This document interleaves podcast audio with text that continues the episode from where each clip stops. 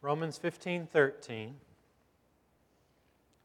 May the God of hope fill you with all joy and peace in believing. Let's pray.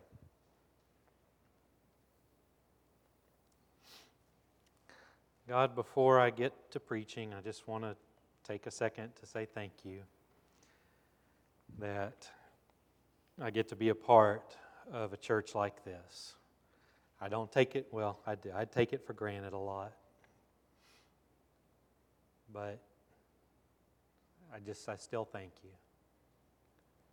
Thank you for what we have here and for the ways that you continue to shape us in the image and likeness of Christ. In Jesus' name, amen. I heard a phrase recently that's been rolling around my soul. It's kind of knocking against the corners of my own preferences and likes and dislikes. Diversity without division. Just let that sit for a minute. Let it sink in. Take a deep breath. And once more, just some excerpts from Romans 14, 15. Let these sink in well, as well. Just phrases, verses, even single words such as welcome. To live in harmony with one another. Might glorify God for his mercy. May the God of hope fill you with all joy and peace in believing that you yourselves are full of goodness. To proclaim the good news. Welcome one another, therefore, just as Christ has welcomed you for the glory of God. The God of peace be with all of you. Amen. Ancient Rome was a diverse place. The hub of an empire that included people from North Africa as far west as Spain and many points east. It was a diverse place where a diverse church was called to be the light of the world.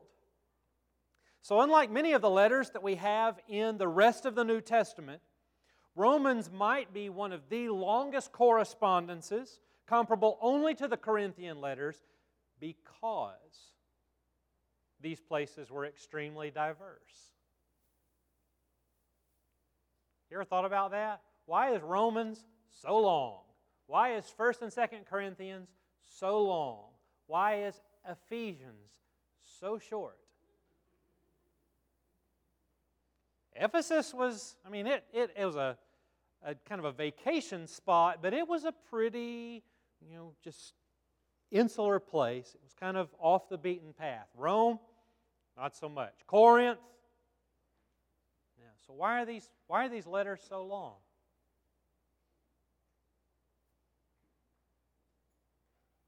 Well, when you have people from different backgrounds, different preferences, and different differences, you have challenges.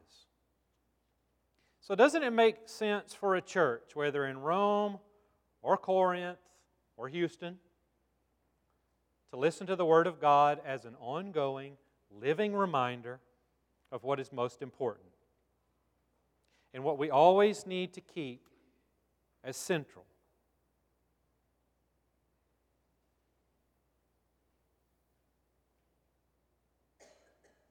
Jesus named us the salt of the earth.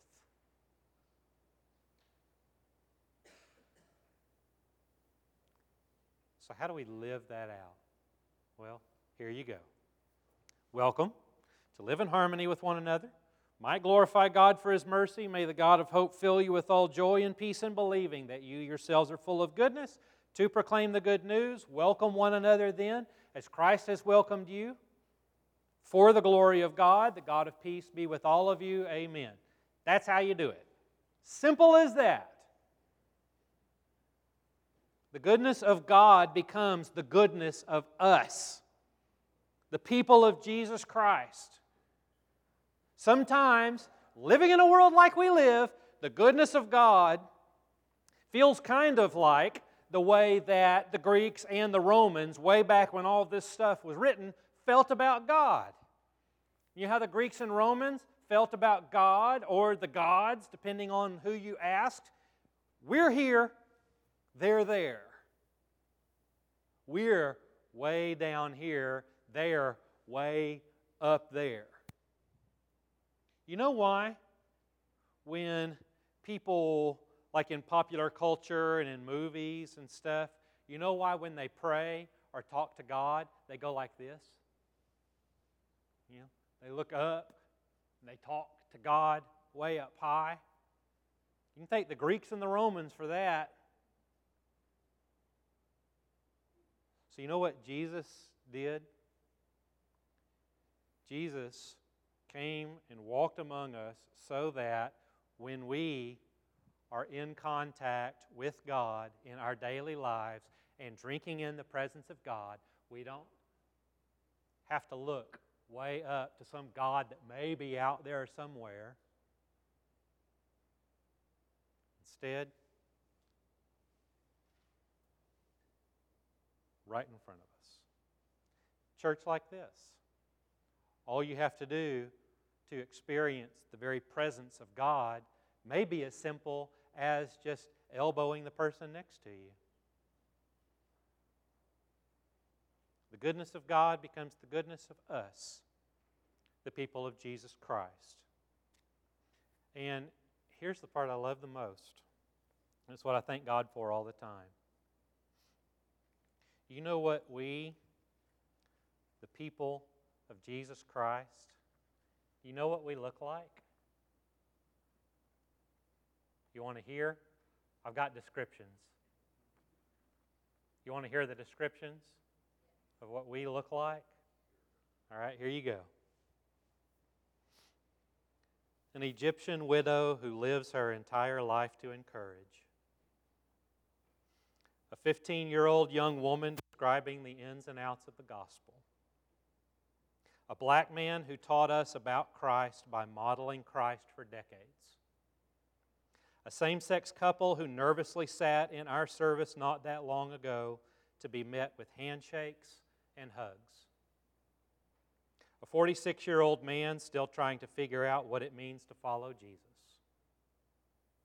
And that's just a sample.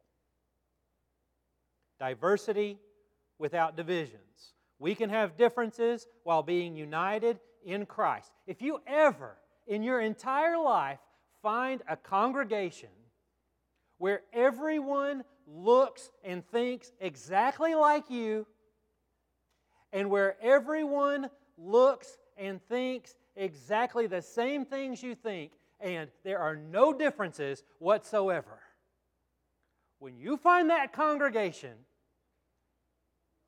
it's going to be awfully lonely because you're going to be in a congregation of one. Minute you get a congregation of two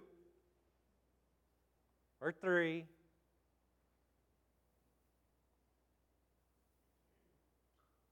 maybe another way to put it, and I love this from our liturgy that we read so often unity constancy, and peace.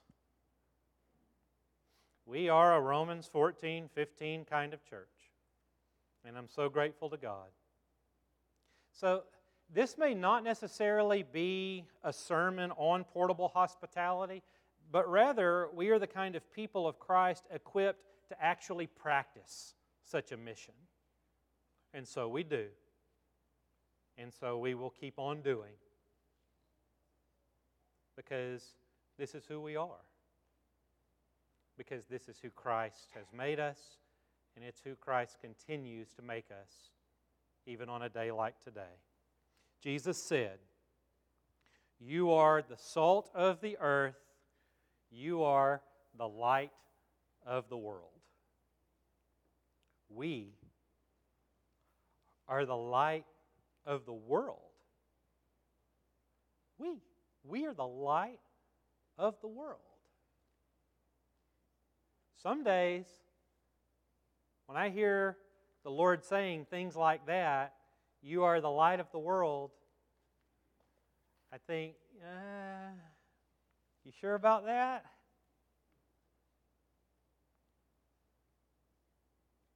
And then God continues to work among us. And then says again, Yes, you are the light of the world.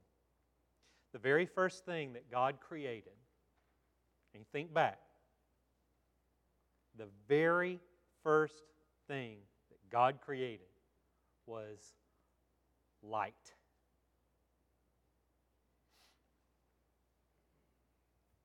Let there be light, God said, and there was light.